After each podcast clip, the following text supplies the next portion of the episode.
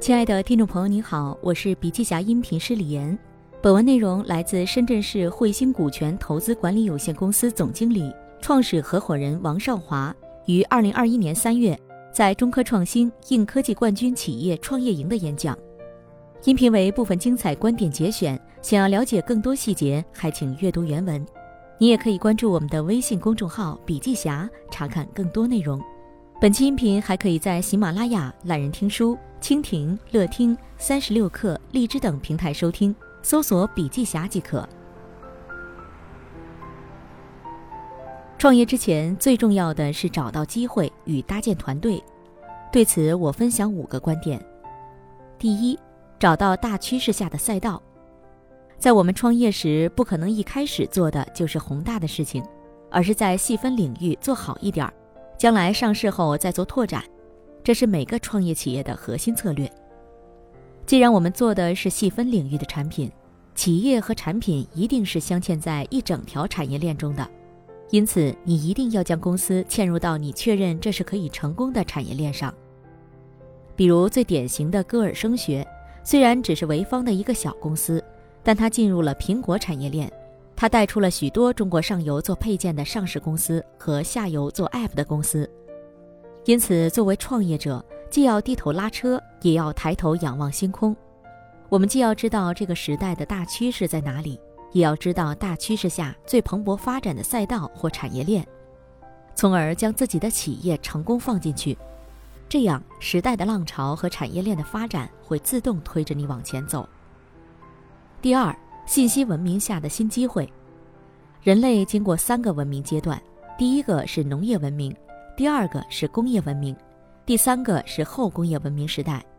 我们即将进入第四个阶段——信息文明。每个文明背后的主流生产力都不一样。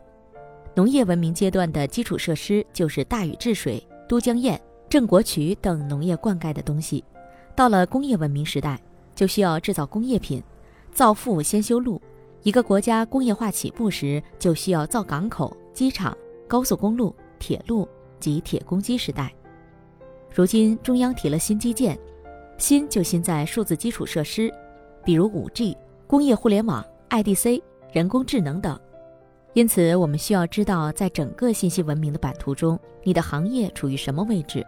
在中国市场上，从投资角度来说，有两个增量。第一个增量是五 G 和数字化转型，必然会拉动对新硬件的需求。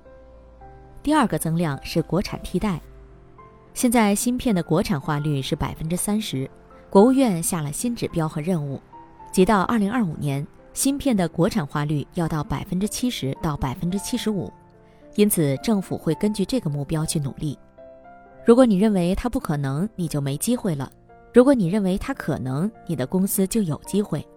创业者一定是乐观主义的，如果你是一个悲观主义的人，你就不要创业了。困难总比想象的难，但办法总比困难多。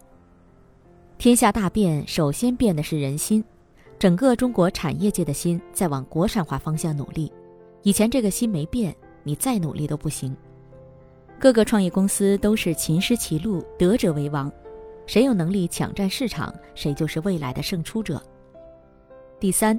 硬件和软件，硬件和软件就是正交的正弦波和余弦波。在 4G 网络建设时，大家都要换 4G 手机，国家就要买基站。那时做芯片，在 4G 基站的公司，其收入、估值、股价都在上行，而当时的软件公司并没有很高的估值。当软件公司多了，机会也就多了，大家看到机会，也就开始创业了。当 5G 网络建设差不多时，软件公司就开始上行了。它们形成的其实是正交的关系。因此，不管是创业还是投资，我们都需要把握住规律。如今，硬件有了好产品，进入好市场，过几年就要 IPO，已经进入收割期了。未来最大的投资机会就是在 5G 网络建成以后的软件公司。5G 加 6G 是一个时代，大家各自从自己行业出发。对标整个数字经济中的定位，把事情做好了，一定在该领域中是关键环节，实现其价值。第四，五 G，截止到二零二零年底，中国一共建成了七十万座五 G 的基站，连接的各种 5G 终端设备有两亿个。做通讯的人总是追求一件事儿，就是让人和人之间的通讯越来越顺畅，越来越丰富，让物和物之间的通讯越来越成为可能性。过去的十年，大家做了很多学术界的研究和探索，最后确定放弃其他技术路线，共同形成 5G。因此，5G 的本质就是如何让通讯变得更好。现在，5G 有三大应用场景：第一，速度增强十到一百倍，催生 4K。八 K、VR、AI 的应用，还可以把连接数从平方公里十万个增加到一百万个，多出九十万个连接。第二，这些多出来的连接可以去连物体，把物理世界对于物的感知装入传感器，接收数据后再传出去，哺育人工智能。第三，低时延、高可靠，这样五 G 就会把工业控制和自动驾驶变得可能。因此，这些东西在今天确实不会发生，明天不会发生，但是后天一定会发生。整个五 G 来了后，就会万物互联和改变社会，各行各业都会被数字化重塑一遍。因此，以后会形成一个数字孪生的物理世界，一比一的数字世界。因此，在现在的基础上，通过数字化与信息文明，可以再造一个中国。第五，打造多元化团队。不管是作为投资人还是创业者，在公司成长的不同阶段，你所需要的能力是不一样的。初始阶段是技术，之后是市场资源整合能力，最后是企业战略管理能力。很多技术型公司的创业团队都会面临一个天生的短板：过于技术化。从信息论角度说，正交的信息才是最有价值的。正交及团队成员的来源是截然不同的。若你团队的成员全部是技术男，大家思维都一样，互相之间就毫无价值了。因此，我们要打造一个多元化、复合型团队，加入商业属性、商业嗅觉比较敏感的人，甚至艺术嗅觉敏感的人。很多大的科技企业并不是技术人创办的，马云是学外语的，乔布斯是学艺术设计的，但是他们都做出了很好的企业，因为他们的团队是正交的。你的长处往往是你最大的短处。技术出身的人若天天都钻在技术中，就会无法接触到外界的其他信息。这时需要做出两个步骤：第一，改变自己，让自己有拥抱全世界的心态。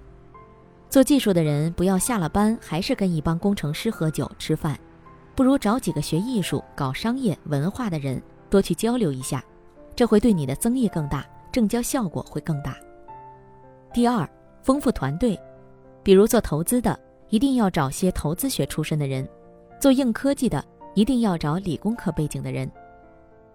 黑石的苏世民的传记中有讲到，最早创立黑石时，他想找那些所谓耶鲁、哈佛出来的商业经营人员，但人家也不愿意进入小公司。最后，他找了一些长跑运动员、部队出来的人，这些人都有韧劲儿，虽然都不太懂投资，但是很认真，能够把活儿干好。好了，亲爱的听众朋友，今天的分享就到这里，感谢您的收听。